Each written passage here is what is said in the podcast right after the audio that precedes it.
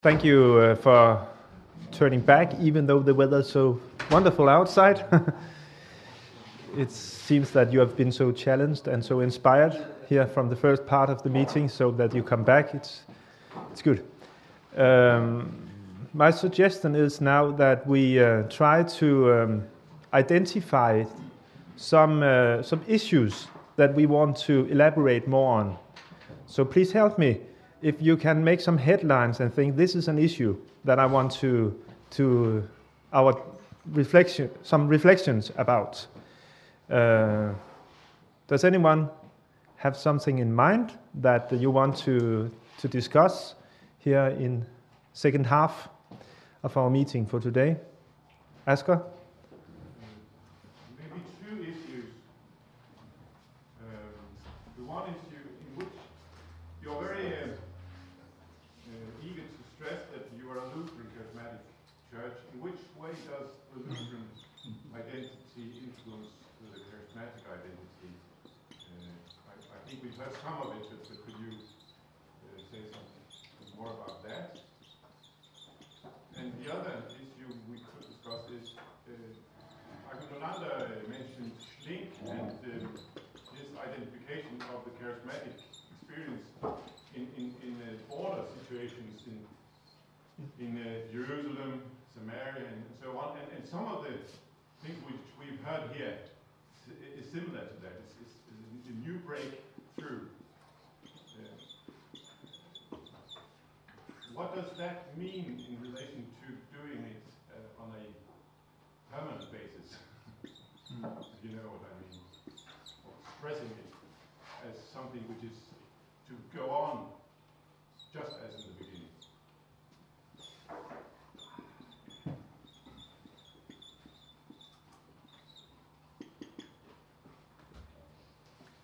you understand the way I put it out?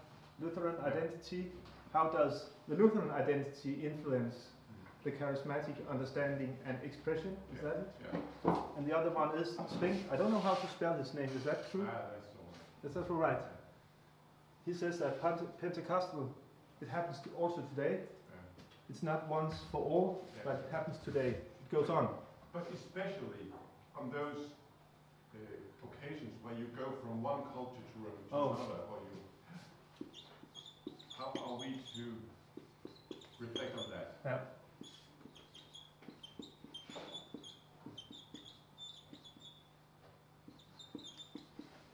When the gospel cross borders. Yeah. Okay. Any other issues? Not only for professors and scholars, maybe something else?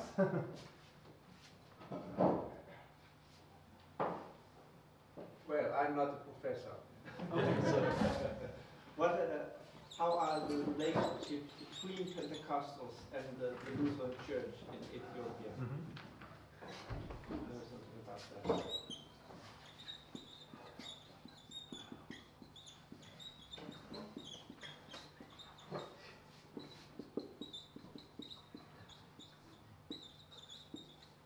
about call the Pentecostal church uh, Kalehimut or full gospel?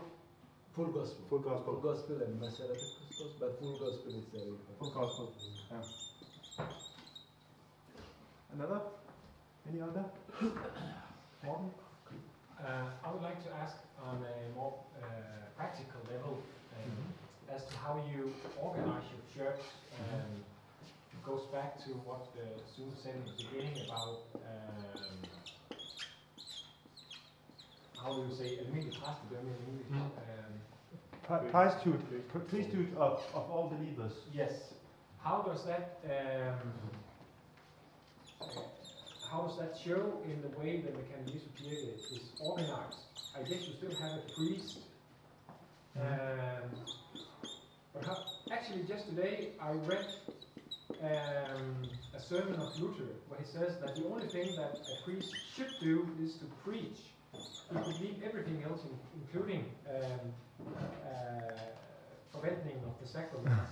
The, admin, the, the administration. the administration of the sacraments uh, to someone else.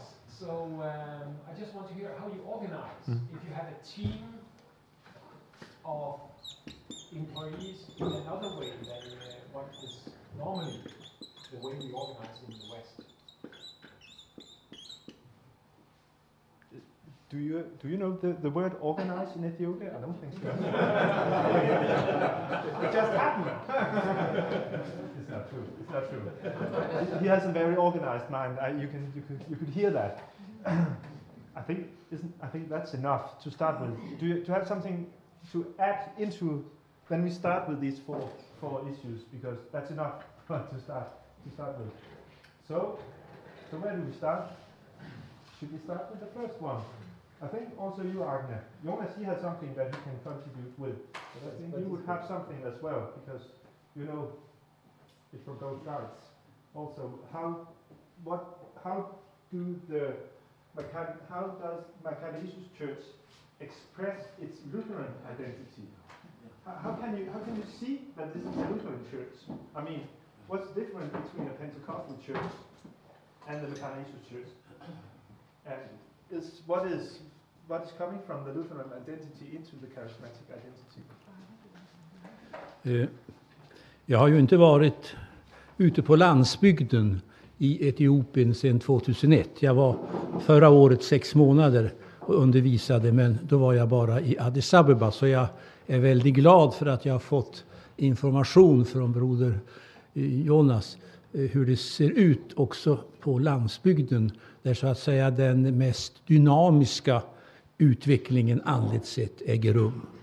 Jag skulle väl vilja påstå att Addis Abeba, där ligger eh, de evangeliska kyrkorna eh, lite illa till för närvarande av olika skäl. Men det är på landsbygden som kyrkan växer oerhört starkt. Eh, Det första jag skulle vilja säga att eh, den lutherska identiteten eh, syns ju tydligt när man använder Mekanesekyrkans liturgi. Eh, Alltså man har ju en evangeliehandbok som innehåller liturgier för allting, ungefär som i danska kyrkan eller svenska kyrkan. Och eh, söndagsliturgin, eh, den är ju en blandning av Svenska kyrkans liturgi 1942 och eh, den tyska lutherska kyrkans eh, liturgi ungefär samtidigt eftersom de gamla ledarna i Mekanesekyrkan anser att de liturgierna föll ned från himmelen från Gud, ungefär som Koranen. Eh, eh, Nu har man försökt mjuka upp det lite och göra det lite mer etiopiskt. Och det kommer man förmodligen att fortsätta att göra. Men det är alltså en stabil, gammal luthersk liturgi som ni skulle känna igen från danska eh, kyrkan eh, mycket tydligt. Eh, Nu används den inte alltid. Eh, det blir så att när prästerna har gudstjänst använder de den i regel. När evangelisterna har gudstjänst, i varje fall i Addis Abeba, tar de delar av den.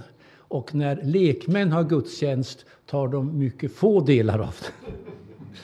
Eh, Och det där beror på den lågkyrkliga bakgrunden som eh, missionerna har. Alltså den norska missionen NLM som har varit oerhört stark och inflytelserik sedan 1948. Den är ju väldigt eh, lågkyrklig. I Danmark, Ja. Den är väldigt lågkyrklig och den har eh, präglat kyrkolivet i södra Etiopien. Och där är ju ibland förmiddagsgudstjänsten, i varje fall på min tid på 90-talet, mer att likna vid ett möte i ett bönhus. Eh, en, en eh, liturgisk gudstjänst i, i, i- i kyrkan. Jag vet inte hur det utvecklar sig med det. det. Jag kan inte uttala mig. Det jag kan säga som en liten, eh, jag tyckte var ledsamt, det var att i Addis Abeba hade man eh, mindre användning idag av liturgierna än man hade på 90-talet. Och det tyckte jag var ett, en negativ utveckling.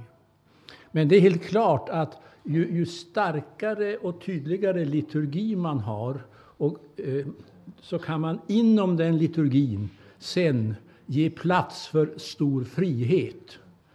Eh, så att man så att säga har en karismatisk avdelning för eh, fria inlägg, vittnesbörd, profetia, tungotal och lovsång i karismatisk mening en 20 minuter, en halvtimme.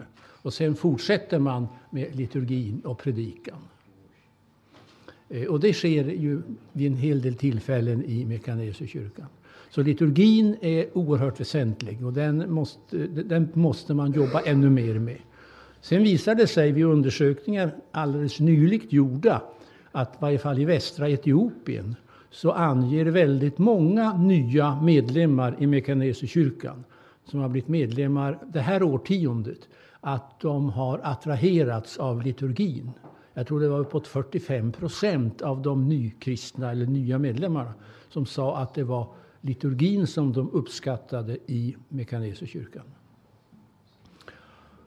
Eh, Sen för det andra, när jag undervisade i luthersk teologi utifrån Althaus bok, det var den textbok vi hade, eh, så kunde jag ju ibland då ställa frågor till de grisstudenterna Eh, som var svåra därför att det fanns inget svar i Althaus bok. Och jag ville kolla hur de tänkte själva. Och då visade det sig att svaren var ovanligt lutherska. Och då frågade jag studenterna, vem har lärt dig det här? Och de visste inte riktigt vad de skulle säga. De de hänvisade kanske var från prästens predikningar. nu var de här studenterna från Södern. Eh, eh, eh och eh, det, det är klart att, att eh, det lutherska trycket i, i, i de norska missionärernas undervisning har varit väldigt påtagligt där nere. Eh, Så det kan kanske gå tillbaka till det inflytandet. Men jag blev djupt imponerad av deras svar. Jag kan ju också bara ta som ett exempel när eh, den här eh, diskussionen om rättfärdiggörelsen började i dialogen mellan Rom och Lutherska världsförbundet. Så fick jag tag på ett utkast till gemensam deklaration. Och den hade eh, passerat menighetsfakultetet i Oslo, teologiska fakulteten i Oslo, Missionshögskolan i Stavanger. Och de hade svarat eh, på frågan Eh, är vi eniga idag eller är vi inte eniga idag? Så hade teologiska fakulteten i Oslo sagt nej, vi är inte eniga. Det var ingen lönning. Menighetsfakultetet hade sagt ja, alltså hälften nej, hälften ja. Och Stavanger hade sagt ja, hundraprocentigt. Jag sa ingenting till detta om till studenterna. Jag gav dem i uppdrag, i grupper skulle de jobba med det här och sen presentera det nästa vecka. Och det som var intressant var att de kom till precis samma delade resultat. Ja, ja, nej. Eh, och det visar alltså en, en rätt driven grad av teologisk reflektion som de studenterna hade. Nu var det en väldigt bra klass av degree-studenter. Eh, sen för det tredje, en eh, av mina studenter och sen kollega, han skrev en eh, mastersavhandling på Ethiopian Graduate School of Theology om eh, hur eh, man i Nakamte församling, som då ansågs som det mest eh, ska vi säga, utpräglat karismatiska inom Mekanesus då på 90-talet. Eh, hur de såg på förhållandet mellan karismatiska erfarenheter och luthersk teologi. Och då kom han fram till det mycket intressanta ja, det som inte var så speciellt oväntat var ju att prästerna var mest lutherska. Och, men manliga lekmän var minst lutherska i sin tolkning. Men det intressanta var att kvinnliga lekmän, de var mycket mer lutherska än sina män. Ja, det var mycket, mycket påtagligt i svaren. Och eh, han kunde inte förklara det och jag har inte riktigt kunnat förklara det. Eh, Men, men, så det visar att, att, att här finns det en, en, eh, en förståelse för vad som är utmärkande för eh, luthersk teologi.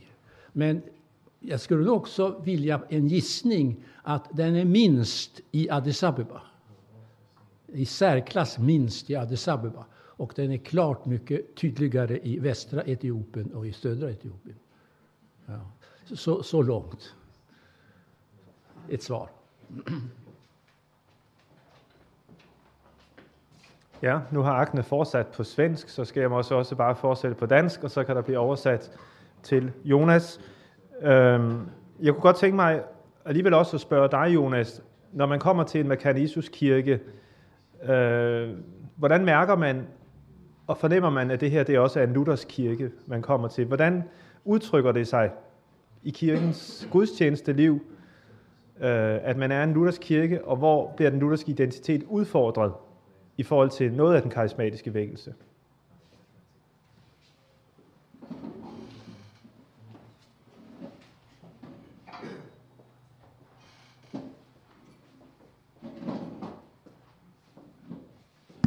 Um, a- at the outset, I want to say that um, one of the things that identify Lutheran identity is its liturgy.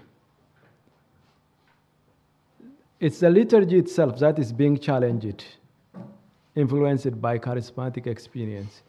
But it's again, on the, on the contrary, it's the Lutheran liturgy, the church liturgy, that identifies this church is Lutheran, that tells that this church is Lutheran.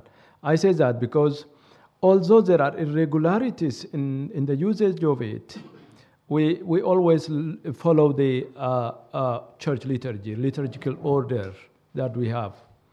Um, th- there is one problem actually, um, as, as we've just heard.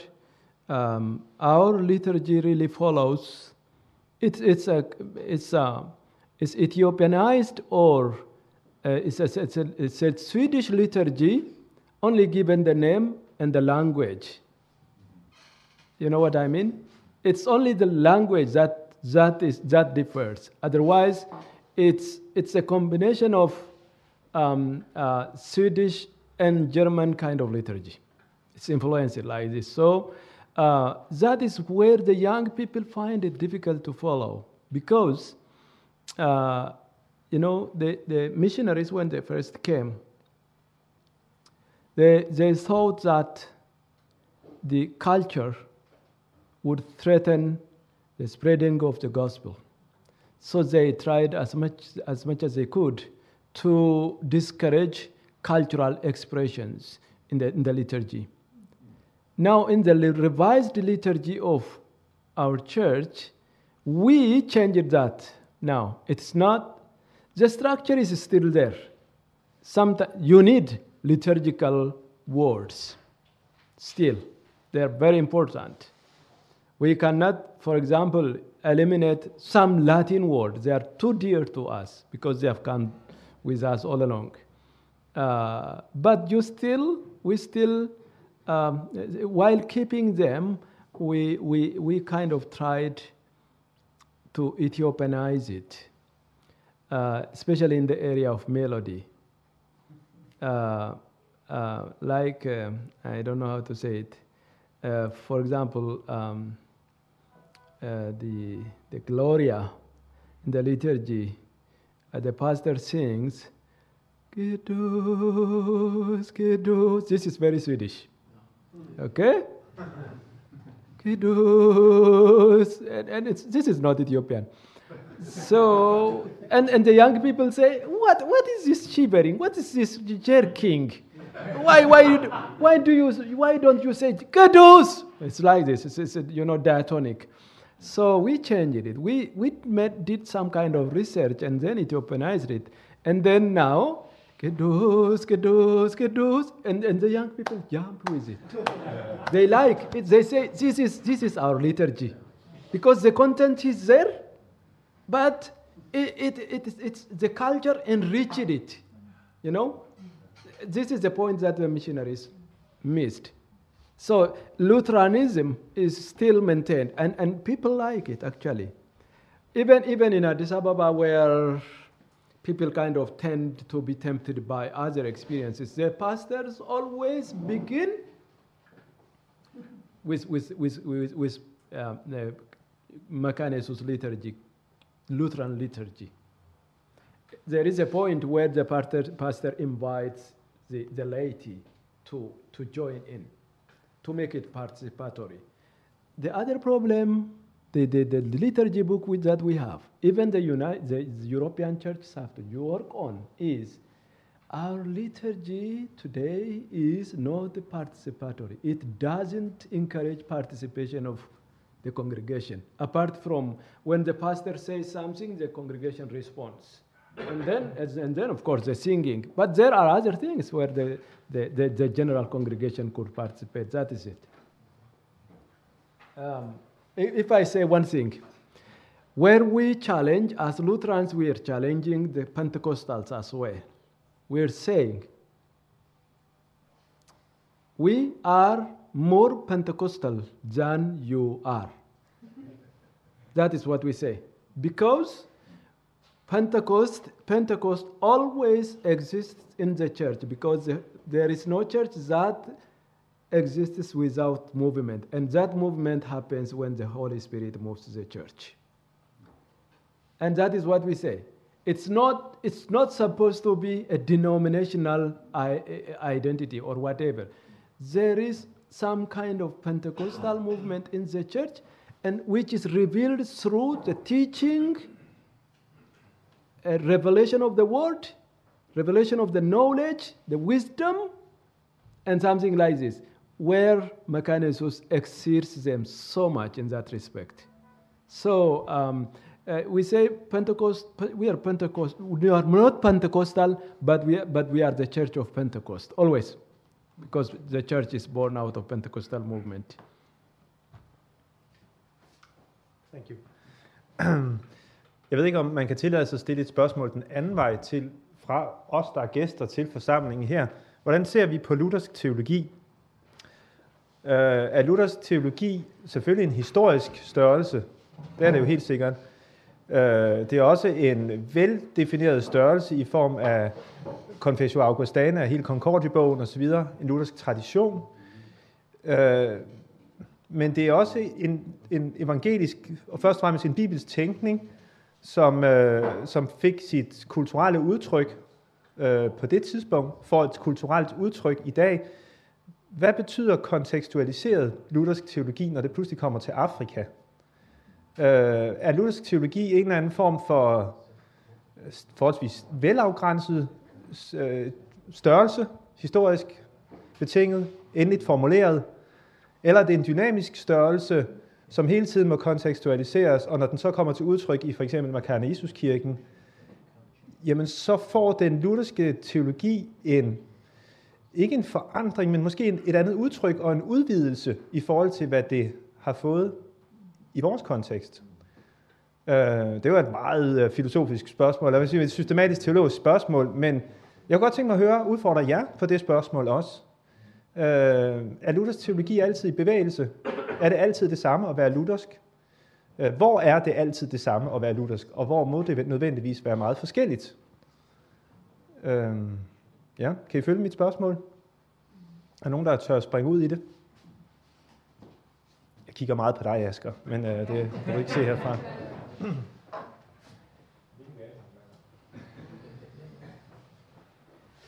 Ja, Jens Arne, han nåede at markere før dig. Så. Jens Arne Skødt. Jamen altså, jeg tager jo mere fra den praktiske side, af, når vi snakker af liturgi. Nu er jeg på det både i Liberia så herhjemme og i Israel. Og øh, der er det for mig meget vigtigt, at liturgien bliver rettet ind sådan, så der er mennesker, der kommer til tro. Hvis ikke liturgien er med til, at mennesker kommer til tro, så dør kirken. Så dør menigheden. Og præsten, han Ja, han fortsætter, for han får sin løn. Men, øh, og det kan vi jo se der, hvor jeg kommer fra, ikke også? Altså, der er jo en ene kirke efter den anden, der er ved at lukke. Det gør de jo ikke, fordi det tør man jo ikke. Men liturgien på det, de steder der, fører simpelthen ikke mennesker til tro. Men man kan komme noget ind i liturgien, som vi gør hos os, hvor mennesker kommer til tro. Hvor mennesker bliver helbredt. I kirken under gudstjenesten fordi Guds ånd griber ind. Mm. Og for mig er det vigtigt, at, af at være på et sted, hvor der er glæde, og hvor de klapper, og hvor de samtidig også med hænderne op, det kniver lidt nu. Men det sker, det sker en gang imellem, fordi man skal lige passe på, der er, der er mange forskellige, der kommer til udstilling. Uh, så derfor så holder vi lidt der på filen endnu. Men der er mennesker, der får et nyt liv. Og det er vigtigt for mig. Og så hele liturgien, som vi har i dag, det skulle væk. Øh, det her vil jeg ikke have nogen problemer med. Hvis det vi så laver, det fører mennesker. Tak. Andre, der har lyst til at supplere til den her, der bliver markeret dernede i hjørnet. Jeg tænker bare, at man forestiller sig, at Luther han ikke ville til kamp med baseret på det. Det kunne jeg ikke forestille mig. Øh, Så, så jeg tænker, for mig at se, at det er et meget selvfølgeligt svar på det spørgsmål, at, at ja, selvfølgelig kan den lutherske teologi øh, udvides eller øh, vokse eller sådan noget. At Luther var en eller anden, så havde man nogle omkring sig til at hjælpe sig med, med de når jeg formulerer nogle ting, som er relevante i den samtid, de, øh, de er i, øh, og hvor, hvor hvad skal man sige, den udfordring, som jeg vil sige, at nu er kirke med, også igennem det, som som de oplevede i Etiopien, er, er noget nyt, som nu er ikke stået i, og derfor har han ikke udtalt sig en hel masse om det. Øh, men jeg tror, vi skal bare have i dag, at det er helt klart, formulering af noget teologi, som, som, som stemmer overens med alt det andet, øh, men som rummer hele det karismatiske side. Det er helt vildt. Ja, tak. Andre, har lyst til at kommentere på det her? Bjørn? Jeg har ikke været præst så meget, men noget af det, som er slået igennem i ens gudstjeneste, og som man har fået respons på, det er netop, at man gennemfører en liturgi, som har gen, genklang i menigheden. Det kan godt være, at, at de fleste har glemt det, men den genklang, der kommer, når man, som øh, Jonas, øh, synger øh, liturgien ud over menigheden, og de mærker, det klinger igen i hjertet. Øh, At der er et åndsfællesskab mellem den præst, der står derop, og den menighed, der sidder nede. Det må være en eller anden form for en karismatik, som man har været en del af den nordiske kirke været øh, uopmærksom på. Øh, og hvor jeg siger, jamen, liturgien er den bedste pædagog, vi har i vores lutherske kirke. Så hvorfor ikke tage den til hjælp? Øh, Ja, Krab her. Uh, nu har jeg oplevet uh, Mekane Jesuskirken for en del år siden. Jeg kom derud i 74, uh, sidst derude i 77, og var øh, stationsleder i et øh, distrikt i Bale-provinsen. Og øh, det distrikt, hvor jeg var stationsstyrer, der skulle jeg sådan set være præst, selvom jeg ikke var ordineret præst, fordi der var ikke andre præster i hele distriktet. Det vil sige, at det var betjent af evangelister på det tidspunkt, der udelukkende det, og så af lægfolket. Og øh, det var jo nok øh, et præg fra øh, det, som kom ind fra, fra dansk side, men måske endnu mere fra den øh, norske side, som var præget af sambands måde at være sammen på. Det vil sige, at det var en betehys kristen forståelse, som var meget, meget lidt liturgisk.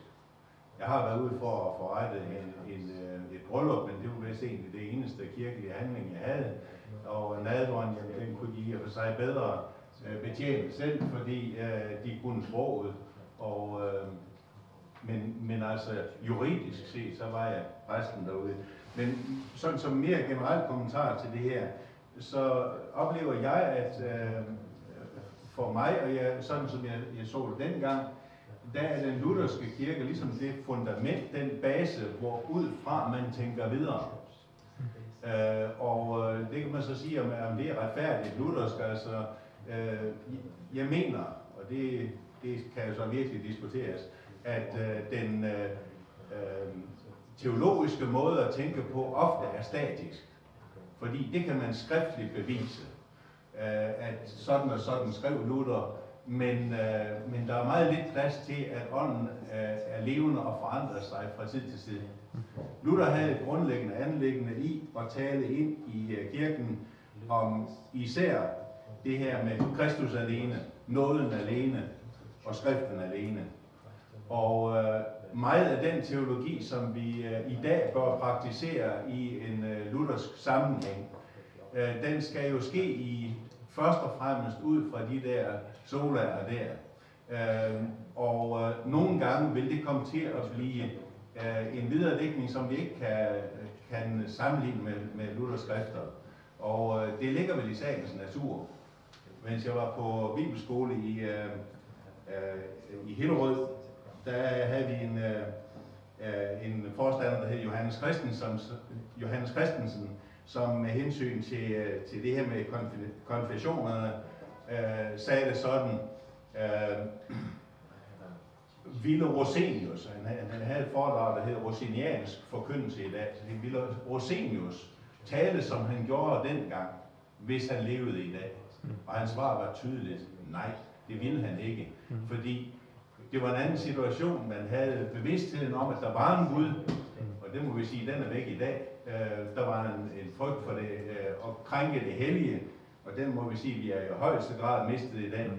Det vil sige, der skal nye øh, øh, punkter til. Mm. En anden ting, som er typisk for luthersk kristendom, er jo det almindelige præstedømme, ja. vi har haft det fremme. Og jeg tror faktisk, jeg kunne godt tænke mig, at vi tog fat der, hvis det er i orden, fordi at øh, noget af det, vi fornemmer, og det var også et spørgsmål, jeg fik her i pausen, hvordan er sammenhængen med en, en missional kirkeforståelse, som vi også forsøger at arbejde med på menighedsfakultetet og i kirkelige organisationer i Danmark. Og så, øh, det er meget højt her, og så en karismatisk udrustning. Hænger de to ting nødvendigvis sammen? Kan man tænke en missional kirkeforståelse uden en karismatisk udrustningsside af menigheden også? Og måske også en karismatisk erfaringsside? Øhm, og jeg mener, Luthers teologi er ofte blevet anklaget for, at der ikke var ret meget plads til mission. Men andre har sagt, jamen der, hvor der måske var en ansats til mission hos Luther, det var netop i det almindelige præstedømme. Som så desværre ofte er blevet kvalt i en klerikalisme. Ikke? Også det tror jeg, vi har en almindelig forståelse for os. Og anerkendelse af i, i de lutherske kirker, øh, på europæisk plan i hvert fald. Og så kan vi jo, synes jeg, kunne jeg foreslå, at vi går lidt over til, til spørgsmål 4 her, som var dit spørgsmål, Morten.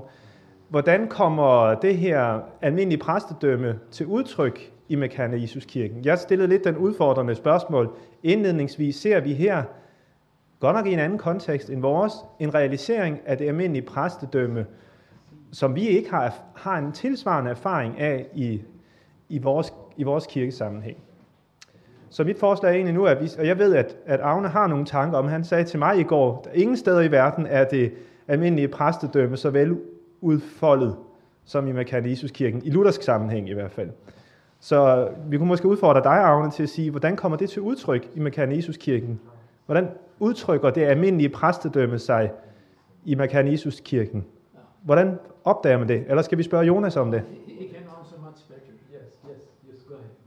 No, fighting. No fighting. yes, I will compliment. Yeah, yeah, good. You compliment. Yes.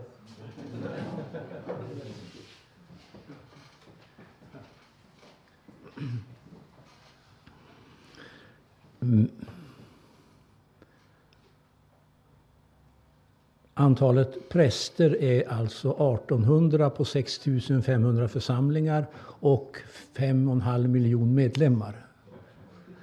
Det förutsätter ju att då måste det ju vara många, många andra som sprider det kristna budskapet när det är en sån våldsam växt. Eftersom prästerna mest eh, tvingas eh, ägna sig åt förrättningarna, som ju givetvis är oerhört många. Och man har en rätt så sträng ordning att det är bara prästerna som förrätta mässan. Det är nästan en högkyrklig syn. Eh, nej, alltså genom det här mötet med Jesus Kristus genom, som, som, som innehåller mer där av en också upplevelse av den heliga Ande. Jag kan inte uttrycka det bättre. Så blir man, precis som, som, som Jonas sa, när vi ger välsignelsen så skickar vi ut folket som missionärer. Och det, det fungerar alltså. Det fungerar alltså. Och de talar med sina arbetskamrater och grannar om Herren och om vad han har gjort i deras liv. Och det är på ett naturligt sätt. Alltså, så, så, så vittnesbördet sprids av det som vi då kallar för lekmän. Och sen blir det de som sen får ta och organisera upp en ny församling. Och det är de som får utse då ledare i en ny församling. För det finns ingen präst att rådfråga och tillgå. Det finns ofta ingen evangelist att rådfråga och tillgå förrän på ett senare skede när de är så pass många som 25 stycken så de kan bilda församling. Då vänder de sig till den eh, närmaste kyrka med präst och ber att han då kommer och håller nattvard.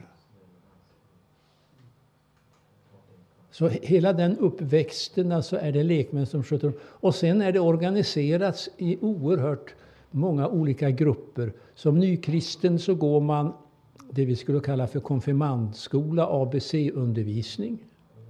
Sen så fortsätter man eh, i olika bibelstudiegrupper och sen så går man in i grupper efter ens personliga kallelse om man vill vara med i bönearbetet, i det sociala arbetet, i eh, helande eh, och förbönsarbete, i sångkörer som är någonting oerhört väsentligt. Eh, och det är hela tiden förbundet med bibelundervisning och bön.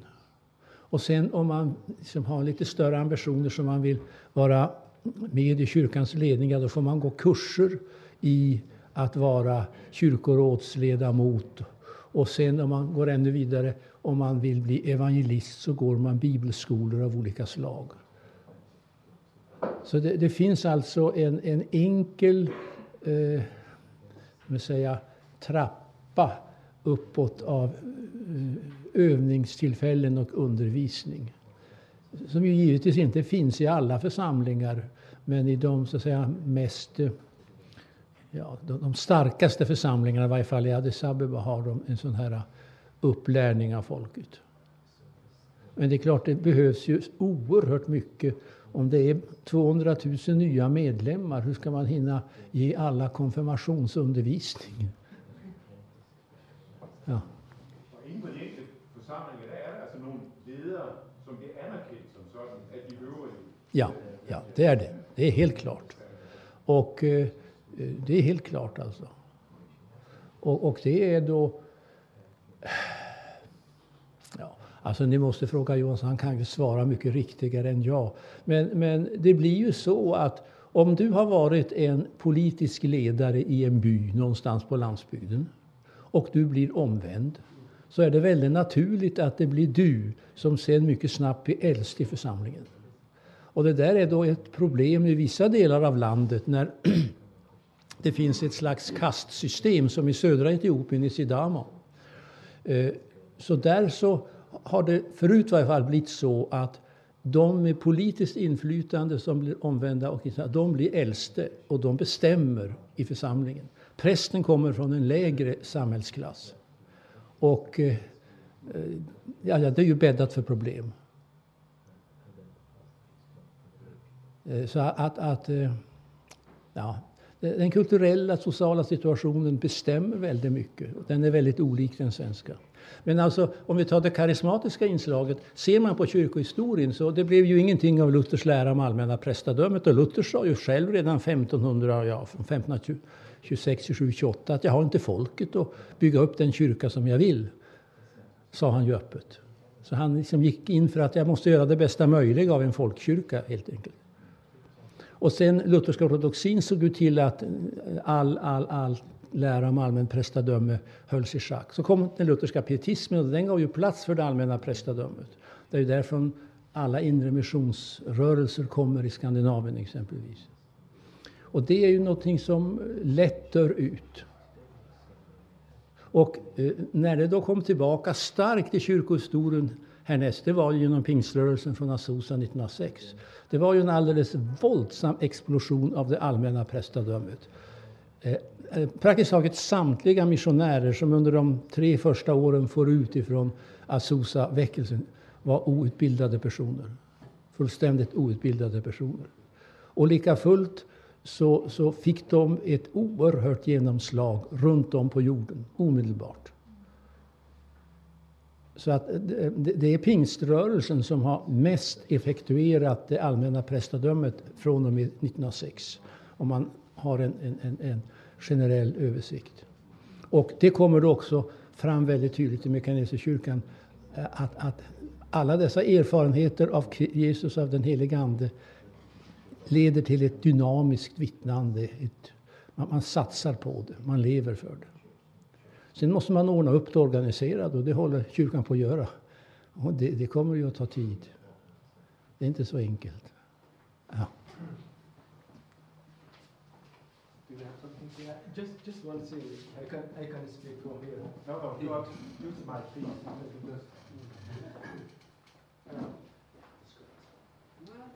I, I just wanted to say that uh, eh, the, the pastor plays more of mobilizing the laity, the, the role of mobilizing the laity rather than do everything by himself. This you can, you can witness, those of you who have uh, been in Ethiopia once. The role of the pastor in most cases is to mobilize the laity so that, so that the laity lead the ministry. And uh, uh, including, including pastoring, including, including follow up and providing pastoral care. For example, in, in, in, uh, in, in, the church where I, in the congregation where I was a member, the, the, the, the laymen, lay people, uh, would take turns to make a hospital visit every week. If it is my turn this week, I would do it. Somebody goes on Monday, the other on Tuesday, something like that, because the pastor cannot do that all. We have five, nearly 5.5 million members. It's only 1,800 pastors, so it's impossible without the laity. So I tell you, most of the things are done by the laity, and the laity have been empowered. Why? It has also its own heritage in Onesimus Nasib, who the first leader himself was a layman, layperson. As a leader, he was everything. He was a preacher, he was a teacher, he was a pastor, he was everything. He raised himself, he taught himself, and raised pastors himself. He was not ordained himself, but he had many people ordained. So um, Mechanismus has that kind of it. And charismatic further developed lay involvement in the ministry of the church. Charismatic movement, because the gifts of the people were identified and people were deployed according to the gift they have, the spiritual gift they have. So, um, and that's it. And, uh, and uh, mission, witnessing, and church planting, everything in most cases are done by the pastor. And diaconial work, for example, are done by the pastor. Um, like for example, confirmation class. Most of the time, most of the time, confirmation classes are done by the layperson, per- laypersons who have received a training to do that. So there is a great deal of uh, uh, laity involvement in this, and each would provide service to the church according to the spiritual give, gift given to him or to her. That is where we can find the connection uh, uh, of uh, uh, priesthood of all believers involve uh, uh, concept or theology in the church activity. Ja, øh, det er ikke så ofte, at vores biskopper bliver citeret med tilslutning i de her år, så det tror jeg lige vil gøre et, et godt eksempel på her. Øh, Niels Henrik Arndt besøgte Danmissions arbejde på Madagaskar og skrev en fin, fin kronik i øh, Kristi Dagblad efterfølgende, hvor han sagde, jeg har set rigtig meget godt menighedsarbejde, øh, men egentlig synes jeg ikke, det er fordi, der på det praktiske organisatoriske plan er så meget, vi kan lære af den kirke, jeg har set. Men jeg har set én ting. Jeg har set menigheder, som lever, øh, som tror på hele evangeliet, og lever hele deres liv, som om det hele er sandt. Og jeg tror faktisk, det er lige præcis i hjertet af, af, af den forskel, jeg ser. når Jonas han siger, når vi velsigner folk, så tror vi, at så falder der en velsignelse over de mennesker. En umiddelbar tillid til, at Guds ånd bor i mig og handler gennem mig, og jeg tager nogle frimodige skridt i den tro, som vi ofte vil overlade i mere sådan organiserede rammer, eller i ordineredes hænder, eller så videre, men en tillid til at sige, at jeg er selv udrustet til at tjene. Altid. Gud er her, fordi jeg er her, og hans ånd bor i mig, og det vil sige, at Gud kan direkte røre ved mennesker omkring mig nu. Og hvis jeg ønsker, at det menneske, jeg står overfor, skal blive fri for en frygt, eller en dæmon, eller en sygdom, eller Guds rige skal være ind, hvad er så mere naturligt, end at række mine hænder frem og røre ved vedkommende? Altså så, så umiddelbart tænker man om de ting, og der er nogle skridt der i en trosfrimodighed, som jeg har følt mig meget, meget udfordret af. Øh, og, og, og hvor jeg siger, en erfaring og en tillid til Guds umiddelbare nærvær og handlen gennem mig, øh, det, det, det er noget, det jeg længes efter at se, at vi opnår noget af den samme frimodighed. Morten? Jamen, jeg, jeg kunne godt tænke mig at stille dig et spørgsmål, øh, som går i forlængelse af det her. Men du indledte jo med at sige, at du tror, det er tid for, at vi kan lære noget af den afrikanske kirke. Hvis nu skulle prøve at give os sådan, altså virkelig, et, øh, virkelig kaste noget kød på bordet, og give os et håndtag på, hvordan du i, i din menighedssammenhæng oven på de her dage vil ændre noget i praksis. Hvad, hvad tænker du er det mest enkle, direkte forholdsrum, du kunne tænke dig, at det her skulle få indflydelse på i din folkekirke? Jamen, jeg vil sige bare ind i min egen vennegruppe, at jeg begynder at praktisere nogle af de ting. Jeg tror, I alle sammen kender eksempler på, at I sidder og snakker med jeres venner om, at der er problemer med et af børnene. Hvis du har gjort det i Afrika, så vil du pludselig finde ud af, at I allerede var glædet over i bøn for de her børn. Uden at du havde mærket det, så gled I direkte fra samtalen om børnene, der havde problemer i børnehaven eller skolen, over i bøn. Øh, bøn er ikke sådan et eller andet, vi, vi trækker os, jo, der er et lønkammer, og vi trækker os tilbage til, men bøn, vi, vi lever og ånder i bøn. Vi lever og ånder i en tillid til, at Gud er nu. Vi sidder ikke og hører om en, sidder her og har det lidt skidt på arbejde, så beder vi med det samme om, at Gud må gribe ind i den her situation. Jeg tror, en anden, hvad skal man sige, en anden, øh, jeg har nær sagt en real præsens af Helligånden. Altså Helligånden er her nu, og vil gøre noget nu. Øh, så derfor så vil vi ikke vente. Vi siger, jeg skal huske dig, når jeg kommer hjem, og så har vi glemt alt om det. Nej, vi beder dig nu. Det første møde, jeg var til i øh, Mekane Jesuskirken, det var med ham, som, som øh, han ikke han ikke øh, præsident i kirken længere nu, men vi snakkede om nogle vanskelige ting, og så sagde jeg til ham, da vi gik derfra, øh, jeg skal huske at bede for de her ting. Hold stop, sagde han så. Man går ikke herfra, uden at først at have bedt sammen. Ikke også? Vi kan ikke tale om problemer, uden at vi gik over i bøn med det samme. Så jeg vil sige, snart på et enkelt plan, når I taler om vanskeligheder eller længsler, så, så bed. Gør det nu. Øh, tag det Guds tænk over et øjeblik og sige, Gud, er der et bibelord, du minder mig om? Og så bring det frimodigt for. Det er ofte den, gang, den måde, den profetiske gave springer ud af. At man, man tænker efter, hvad er det Gud siger i sit ord om de her ting, og så bringer man det ord ind i den situation, som vi er i lige præcis nu. Så øh, bring bønden ind i dagligdagen, det vil jeg sige. Det er, der starter vi. Ja, bønden den kan også bringes ind i gudstjenesten, hvor der er forbøn uh, for folk under gudstjenesten. Mm. Det praktiserer man ikke også. Mm. Og der er folk, der bliver helbredt. Mm. Man går derfra som nogle helt andre mennesker. Mm. Og det foregår ved nadverbord mm. under gudstjenesten, mm. under nadver. Mm. Der er ikke noget mærkeligt, det, det, det de gjort de sidste 2.000 år. De ja. har glemt det. Mm. Forbøn ved gudstjenesterne. Ja, endnu et eksempel. Der bliver markeret hernede. Nu har jeg siddet og hørt på en 2-3 pinsedags oplevelser, efter hvad jeg forstår fra Gud. Øhm, er det de der 2-3 ledere, der har givet den her movement rundt i Jesuskirken, eller har I oplevet 50 pinsedags oplevelser, eller 100, sådan meget momentalt? Mm. Fordi øh, jeg kunne godt drømme om, at vi måske fik et par stykker hjemme, så, så gang så meget gang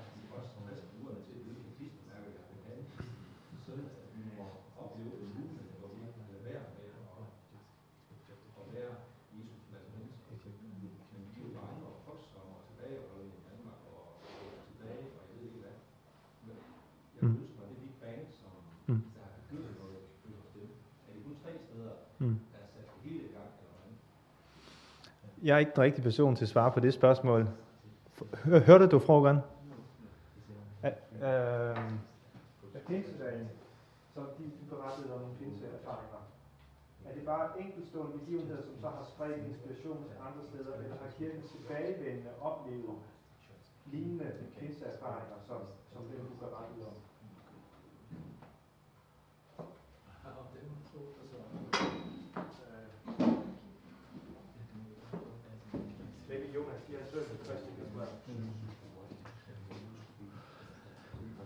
Det finns alltså många sådana här berättelser. Eh, och det är klart, eh, de som var med om dem återvänder ju till dem i sina predikningar, i sina vittnesbörd, i eh, sin, sin, sin eh, gemenskap, i sitt samtal med, med frälsaren och tackar för det. Men eh, jag har inte hört att de återupprepas i de kontexterna. Men däremot i andra sammanhang kan de äga rum. Men, men alltså berättelsen om att detta skedde för 15 år tillbaka, detta skedde för 10 år tillbaka. Det, det innebär ju att man har en väldig förväntan att Gud kan göra något nu, just nu. I vår nödsituation just nu. Så det förstärker tron och det förstärker eh, förväntningen. Och han var inne på det, eh, om det var Jonas eller, eller, eller Sune. Det som utmärker det här skeendet som Philip Jenkins beskriver i sin bok The Next Christendom, den kopiösa växten på södra halvklotet, så frågar han sig vad, vad, vad utmärker denna? Jo, säger han, två saker. Eh, man har en oerhörd eh, förväntan på och visshet om att Gud är här. Och Gud är här och nu. Och Gud är här för att förändra den nöd som vi befinner oss i just nu. Eh, och denna, denna tilltro till Gud, så att säga, ja, jag vet inte om jag ska uttrycka det rätt, förmår Gud att gripa in mycket mera tydligt än han gör många gånger i våra liv här i en helt annan rofylld och trygg social tillvaro. Och eh, Gud så att säga löser andliga behov och Gud löser sociala behov. Det finns ett slags holistiskt betraktelsesätt. Att Gud är inte bara Gud för att få syndernas förlåtelse. Utan Gud är Gud för att också trösta. Gud är Gud för att hela och bota. Gud är Gud för att ge mig mat så jag överlever. Gud är Gud för att rädda mig och mina barn undan soldaterna. Samtidigt så gör ju inte Gud det. Om vi tar alla kvinnorna i Kongo som har våldtagit, vi tar det som exempel. De flesta av dessa är ju kristna kvinnor. Och ändå när svensk radio skulle ha en eh, kommentar till Azusa Street 1906 och pingströrelsens utbredning som för en gångs skull då svenska massmedia folk hade börjat förstå att det var något att tala om överhuvudtaget. Så vår korrespondent då från Johannesburg han eh, sa följande som kommentar. Jag har rest runt i Kongo. Jag har sett obeskrivlig nöd, lidande, våldtagna kvinnor, ohyggligheter begås. Så kommer jag till en by. Det finns ett hus som inte är sönderrivet och sönderskjutet, som är vitmålat. Det är människor som samlas där inne till gudstjänst. Jag går in. Och vad ser jag? Jo, jag ser många av dem som har upplevt allt detta lidande. De står där och lovsjunger sin Gud med lyfta händer. Och så blev han så tyst så han tappade rösten. Han blev så rörd. Det är så att säga den bästa sidan av den här typen av andlig väckelse som går fram. Det är den bästa sidan.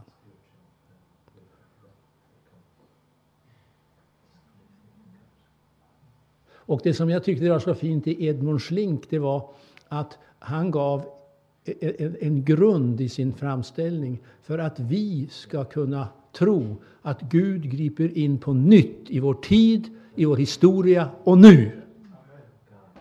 Det är inte bara en engångshändelse för 2000 år då Gud behagade göra något. Han vill göra något nu. I sin nåd och i sin kärlek.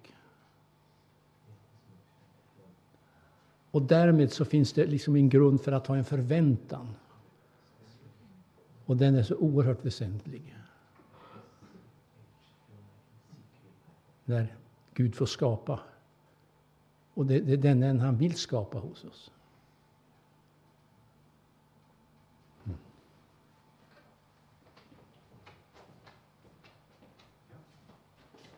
Nogle øh, kommentarer og spørgsmål i forlængelse af de her ting fra, øh, fra jer?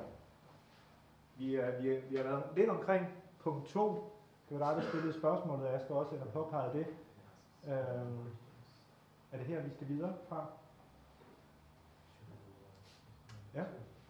Jeg bliver nødt til at sige et eller andet, fordi jeg er sikker på, at det siger noget i offentlig forsamling. Øh, jeg er ikke engang præst, jeg er heller ikke studerende, og jeg er ikke engang mand. Men, jeg er øh, født på ny kristen. Øh, det har jeg været inden de sidste 11 år. Jeg siger født på ny kristen, fordi før var jeg jo kristen. Mm. Øh, jeg var døbt, og jeg skulle sige, at jeg var begravet også meget. Det er du også med Kristus, hvis du er døbt. Opstået til nyt liv. Ja. konkret. Og mit liv det blev totalt forvandlet i de der 11 år. Og øh, jeg har været med i sådan noget pionerarbejde i frikirke, karismatisk frikirke. Mm. For øvrigt har jeg også en, en, en, en kvindelig præst. Og øh, i den undervisning, i den her bibelbaserede kirke, der har jeg oplevet, at helligånden var virkelig, Gud var virkelig, Jesus var virkelig hver eneste dag. Mm. Og, og når jeg kom hjem fra min øh, gudstjeneste om søndagen, så havde jeg et eftermøde, som kunne strække sig fra kl. 10 til kl. 4 om morgenen. Mm. Fordi når man er blevet 45 år, og man ikke kender Gud, og man ikke har mødt ham, så har man altså noget af en, øh, en by og en, en, en, en, en oprydningsarbejde, der skal til. Gud der om natten. Det gjorde Helligånden der om natten. Øhm, og det er det, jeg længes efter at se, fordi Mm. den her verdens pest og kolera, det, det er både ensomhed og depression og arbejdsløshed og alt muligt. Midt i det, midt i det, der, der mødte Gud mig. Helt fantastisk. Og så siger han, hver eneste dag er han der for os. Han er der for os i alle situationer. Mm. Sidste sommer havde jeg to forældre, som døde. I dag er de levende, stadigvæk selvfølgelig svage. Men sidste år, om sommeren, der skulle jeg være en slags togholder for at få hjemmeplejen og så videre ind. Og det synes jeg ikke, der var noget at råbe halle- halleluja for. Men Gud var der midt i det hele. Og, og når jeg troede, jeg skulle ind og bede, og jeg troede, jeg skulle ind og, og finde kræfterne i Bibelen, så kunne jeg bare sige, Gud, tag den her byrde, tag den her sorg, tag den her vrede fra mig, fordi det er noget, jeg har fedtet rundt i her sammen med mine forældre. Mm. Og så kunne jeg bare ligge mig på sengen og skrælle grine. Og, og det der, den glæde, Mm. den glæde, den er der. Og det er sådan, Helligåndens glæde, den kraft og livkrafthed, den er, øh, hvis man ser lærken, hvordan den øh, er fuldstændig bare glæde, så er Helligånden, den er så en million gange så meget. Og det er jo klart, for at man kan rumme det, så bliver man også nødt til at sige, her er mit fremmedliv. Mm. Kan du ikke tage noget ved far? Rens mig og, og gør mig klar til, at jeg kan rumme mere af den her glædesfylde. Og det er selvfølgelig noget, der fortsætter resten. Mm. Men der er altså muligheder, der er hjælp, der er trøst at finde for enhver, som tør, som enhver, der råber, og enhver, der banker på. Halleluja. Tak for, tak for et stærkt og personligt vidnesbyrd. Og øh, også et dejligt eksempel på det, som vi taler om, at Gud kan gribe radikalt ind i menneskers liv og forandre det også i dag. Også hos os i vores lunkne kristenhed her i Danmark. Tak for det. Og så tror jeg at nogle gange, at Helligånden falder over dig, så du faktisk godt kan tale i en offentlig forsamling med frimodighed. Tak for det.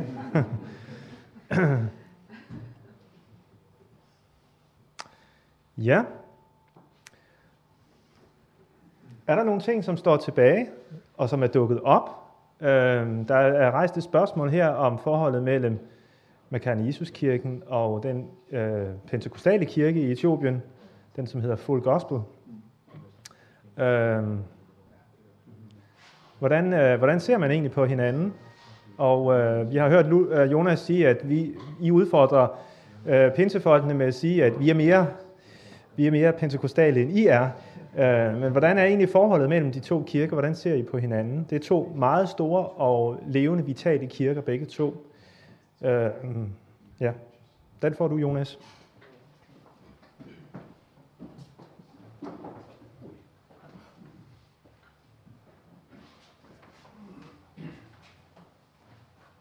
Um, there are differences um, uh, between Mechanics, no, between Lutheran identity and charismatism as much as there are um, similarities.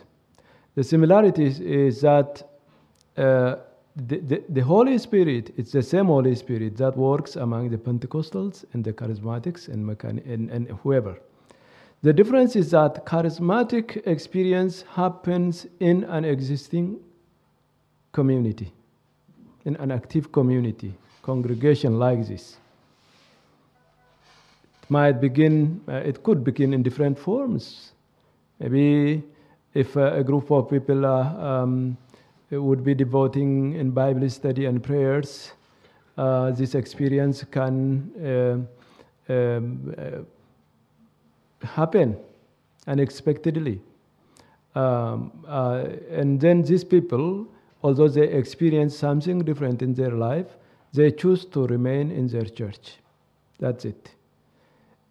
Pentecostals live and they- they tend to form their own denominational thing. Well, that is, that is one big difference. Secondly, uh, th- there is doctrinal and theological uh, difference. Um, we say salvation is once and for all. You are saved. Whoever believes in Jesus Christ is saved from the day he confessed Jesus Christ as, as his Lord and Savior. But uh, the, in, in the Pentecostal system, there are stages.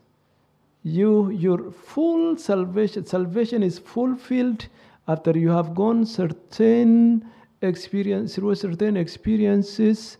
You have, and then eventually got baptized as an adult. Um, and then that is one. The second is uh, the first sign. This is the first sign theology. You have read this. The first sign doctrine means uh, speaking in tongues is a requirement or uh, the, the, the, an essential expression of somebody uh, uh, that, that signifies a person is saved in Pentecostal system. But in charismatics, don't follow that. If God gives speaking in tongues, that's good. Otherwise, uh, they, they- could use their the, the, any other gifts in the in the in the in their uh, uh, ministries in the church. That is a big difference, and this difference exists between Makane and uh, any Pentecostal church in Ethiopia. Uh, baptism is the other thing. We we baptize infants, infants, and we have good reasons, um, uh, convincing theological uh, uh, foundation for doing that. Uh, they don't do that.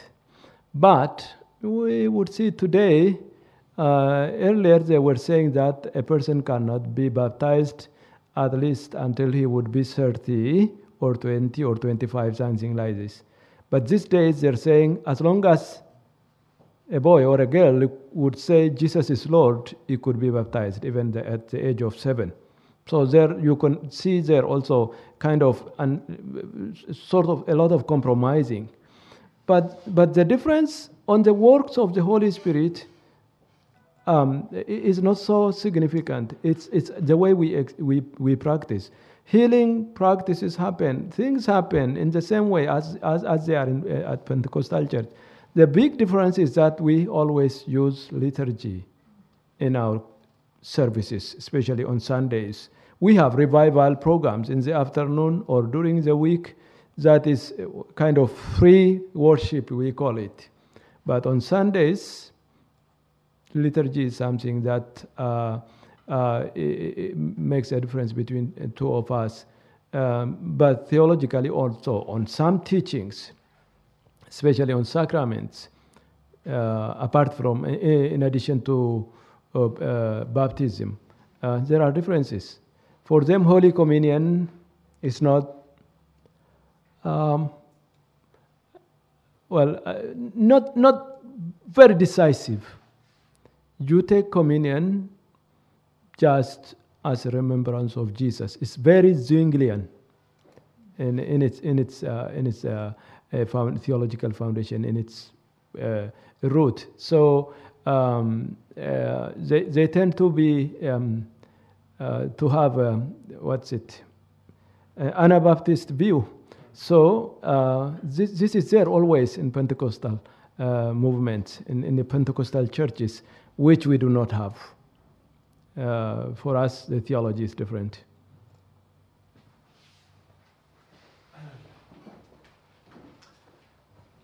Ja, dagen nærmer sig en afslutning. Uh, vi, skulle slu- vi slutter her klokken 4. Jeg startede med at give jer et billede, som jeg håber udfordrede jer lidt, omkring Kristus, som står med en kurv frem foran sig, uh, som han inviterer alle til at give det, som de er rige på, men også som tager det på, de er fattige på. Nu giver jeg lige et minut hver især til at sidde og tænke over, øh, hvad lægger du i kurven? Og nu sender vi ikke nogen kollektkurv rundt. Hvad lægger du i kurven? Det kan være så mange ting. Det kan være, ja, hvad minder Gud dig om? Og hvad er du blevet mindet om at tage fra kurven i dit eget personlige kristenliv og i dit menighedsliv gennem, øh, gennem det, vi har delt med hinanden nu her? Brug lige et øjeblik på at tænke over det. Og når jeg siger til, så deler I lige et par ord med sidemanden om det. Okay?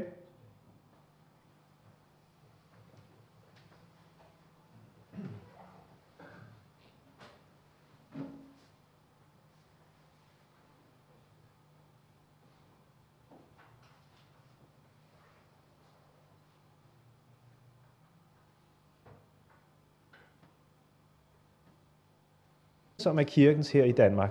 Og derfor vil jeg gerne give jer udfordringer og opfordringen, hvis I har oplevet det her som spændende, til at gå ind og se vores hjemmeside og, og tænke, at kunne det være en ansats for mig det her til også at få den her tænkning omkring en global side af kirkens væsen ind i, ind i, mit, i mit mindesliv og ind i mit eget personlige kristenliv.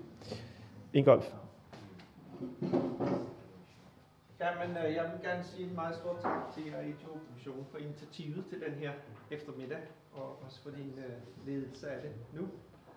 Øh, og så har jeg lyst til at sige en ting til vores øh, studenter. Jeg synes, at I har en øh, god lejlighed nu til at måske undersøge muligheden for, I selv kunne komme til Etiopien og, og måske tage et bachelorprojekt eller valgfag også. Det som Lasse for eksempel har gjort.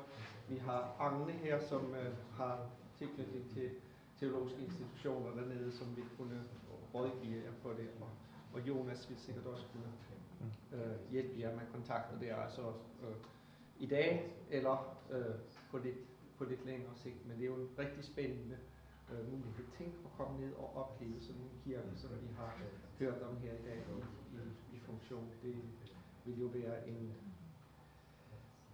gave til jer, en inspiration for resten af livet simpelthen. Så tænk over det. Godt. Og rigtig stor tak til jer. Godt.